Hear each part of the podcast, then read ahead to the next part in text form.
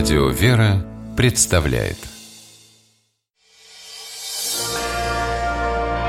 Прогулки по Москве О видимом и сокровенном Здравствуйте, дорогие слушатели. Меня зовут Алексей Пичугин, и мы отправляемся гулять по Москве. Сегодня гуляем в компании Михаила Хрущева, преподавателя истории, москвоведа. Михаил, здравствуй. Здравствуй, Алексей. Вот все говорят Кремль, Кремль. От всех я слышал про него, сам ни разу не видел. Меня всегда так. Когда я ищу Кремль, я неизменно попадаю на Курский вокзал. Собственно, мне и надо было идти на Курский вокзал не в центр, а я все-таки пошел в центр, чтобы, ну, хоть раз на Кремль посмотреть. Все равно ведь, думаю, никакого Кремля я не увижу. А попаду прямо на Курский вокзал. И вот и мы вслед за Венчикой Ерофеевым попадаем на площадь Курского вокзала. Видим, правда, не совсем то, что мы, то, что видел Венедикт Васильевич Ерофеев в конце ну, 60-х годов. И, надеюсь, мы гуляем не совсем так, как И не Венедикт совсем так Ерофеев. мы гуляем, да. Мы-то, мы вообще выходим из метро и оказываемся на площади Курского вокзала, на той же, на которой оказался когда-то он, но площадь совершенно другая, к сожалению. Итак, а для начала нужно сказать, что название площадь Курского вокзала долгое время было неофициальным. И э, официальным название получил только в 1935 году. Есть такая особенность интересная московской топографии, не знаю, как в других городах, но вот в Москве очень много площадей без домов. И вот площадь Курского вокзала одна из них. То есть площадь есть, а дома по ней не нумеруются все дома, которые находятся на площади Курского вокзала, нумеруются по земляному валу. Да. Это такая интересная особенность. В Москве несколько таких площадей есть, которые... Я сейчас просто судорожно пытаюсь вспомнить. Прямо на другом, на другой стороне Садового кольца, земляного вала, есть знаменитая Московская площадь, э, Лялина площадь, возле угу. Лялина переулка. Вот там, по-моему, такая же история. Потому да. что там сходятся несколько переулков, по которым э, нумеруются дома, а скверик посередине это площадь Лялин переулок. Да, ну вот тут то же самое. Кстати, прости, может быть... До Лялиного тут совсем недалеко, да. Не, может быть, может быть, вот тот старый Курский вокзал, к которому Венечка выходил, вот, может быть, он как раз и по площади Курского вокзала нет, Нет, он нет? числился по земляному валу тоже. Кстати, здание сохранилось. Здание сохранилось, а и мы сейчас его увидим. Знает, да. И выходим мы из метро Курская кольцевая. Можно из Арбатско-Покровской, можно из Чкаловской. Но Курская кольцевая, вот она как-то прям примыкает к вокзалу. А, и мы впереди видим практически полностью Садовое кольцо, земляной вал нам закрывает огромный торговый центр, которых было построено на площадях перед вокзалом, к сожалению, довольно много в Москве. А слева Курский вокзал. И тоже новое здание ну, относительно новое, конечно, это 80-е ну, годы. Только, скажем, здание «Матрешка». Здание «Матрешка». Да. Наверное, о нем нужно с самого начала поговорить. Как появился Курский вокзал? И а, почему от Курского вокзала ходят поезда в Нижний Новгород? Вот эти вопросы нужно, наверное, разобрать с самого начала. Можем себе представить, зная географию, в какой стороне от Москвы Курск, а в какой Нижний Новгород, или бывший город Горький. Да. А ну, кстати, поезда до сих пор ходят именно в Горький, Почему а не в я и вспомнил, да. что с Курского вокзала поезда ходят в Нижний Новгород и называются Горьковское направление. Да, дело в том, что действительно э, вокзал города Нижнего Новгорода до сих пор называется Горький. Но дело не в этом. Итак, э, как появился Курский вокзал? Как мы с вами знаем, первым вокзалом в Москве был Николаевский. Николаевский. Тот, который мы сейчас называем Ленинградский. И э, на некоторое время так немножко подзаморозил строительство железных дорог, а в 1860-е годы началась железнодорожная лихорадка. И многие предприниматели и так далее стали строить железные дороги. И, в частности, была построена Нижегородская железная дорога, которая из Москвы могла нас перенести в славный город Нижний Новгород на Волгу. И у Нижегородской дороги был свой вокзал. Правда, вокзалом этот вокзал был назвать сложно. А, жители ну, тогдашние путешественники часто писали, что, конечно, после шикарных зданий Николаевского, Николаевской железной дороги, ну, конечно, не очень приятно заходить в этот маленький сарайчик и так далее. Но, в общем, небольшой действительно вокзальчик был, потому что у хозяев частной железной дороги денег на то, чтобы построить большое здание, не было, они не хотели тратиться.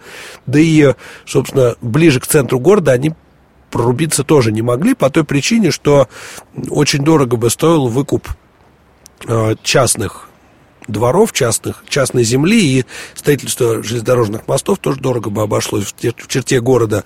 Так продолжалось, пока правительство не выкупило эту железнодорожную ветку и подсоединило к строящейся в тот момент Курской железнодорожной ветке. Долгое время Курский вокзал носил название Курско-Нижегородский. Курско-Нижегородский вокзал. А, был этот вокзал и царской России и в советское время одним из крупнейших в стране по той причине, что э, сразу соединял много направлений. Отсюда идет такая Алексеевская ветка соединительная, и в итоге с Курского вокзала можно ездить и на белорусское направление, на рижское направление, на курское направление, на горьковское направление. Ну, и, собственно, очень удобно электрички ходят. Да, электрички внутригородские ходят. И, собственно, здание самого вокзала первое, самое старое из сохранившихся, построил архитектор Орлов в начале 90-х э, годов 19 века. В 1930-е годы здание было реконструировано, а в 1960-е и 70-е был построен современный терминал, уже огромный, э, и, собственно, старые постройки Курского вокзала просто были включены в новое здание – Таким образом, э, невооруженным взглядом его сложно разглядеть. Ну, как только заходишь внутрь, проходишь э, в зону ожидания. И становится понятно, где старая часть, где новая. А фасад жалко сломали, красивый был. Да. Э, продолжим. Если мы выйдем с вами, собственно, на площадь Курского вокзала и представим, что торгового центра, который там стоит, нет, то у нас открывается вид на улицу Земляной вал.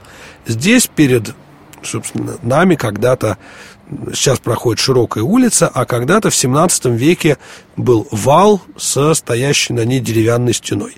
К сожалению, в 1610-е годы эта стена сгорела, и на месте стены был сделан чистокол. Собственно, вал просуществовал до начала 19 века.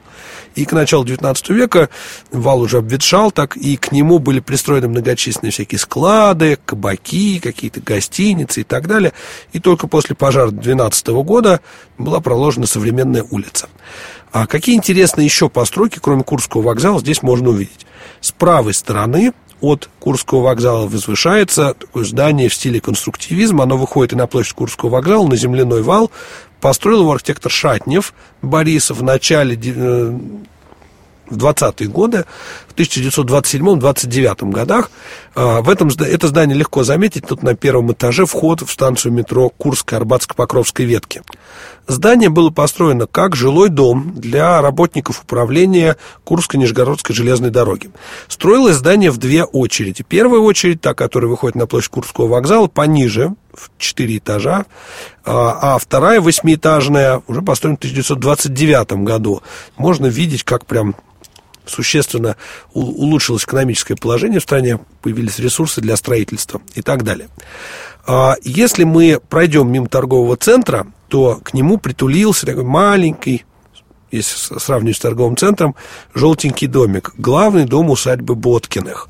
Если посмотреть на план торгового центра, или на этот торговый центр с э, птичьего полета, можно увидеть, что один из углов здания, собственно, выходящий к этому, к этому усадебному дому, он срезан Дело в том, что вообще при публикация, первые планы строительства предполагали снос усадьбы, но потом все-таки одумались и сделали так.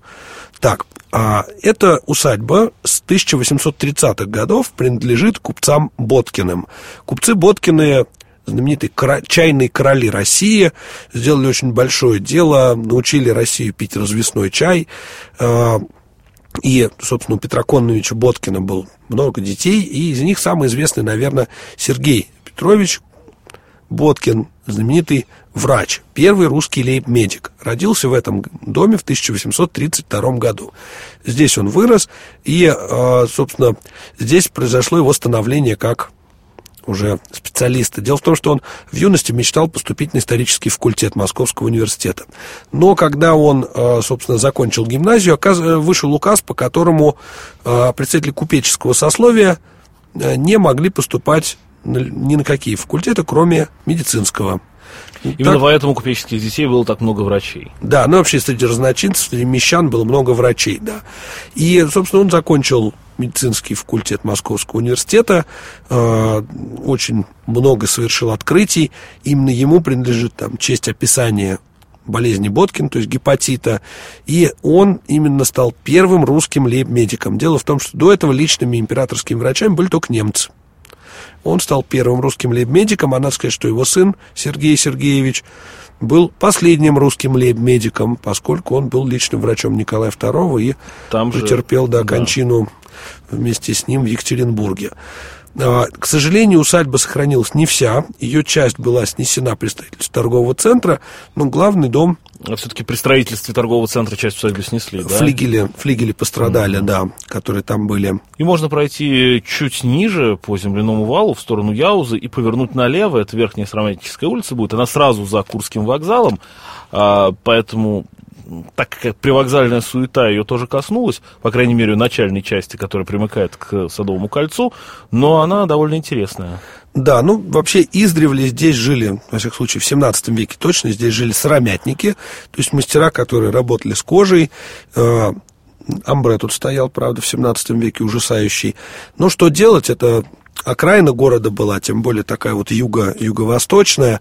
По этой причине, собственно, здесь разместили рядом с водой а, эту слободу. Ветра в Москве чаще всего дуют с северо-запада на юго-восток, и, собственно, такая вот благоухающая окраина, она большого вреда городу не наносила. Собственно, здесь в основном жили мастера-сыромятники, так продолжалось до конца XVIII века. А в дальнейшем здесь появились фабрики купеческие, разнообразные усадьбы, достаточно много интересных памятников в этом районе сохранилось. Ну что ж, гуляли мы сегодня по площади Курского вокзала, чуть-чуть заглянули на Сыромятническую улицу с Михаилом Хрущевым, преподавателем истории, москвоведом. Я Алексей Пичугин. Прощаемся с вами до новых встреч. Гуляйте по Москве, любуйтесь нашим городом, любите его, будьте здоровы. До свидания. Прогулки по Москве. О видимом и сокровенном.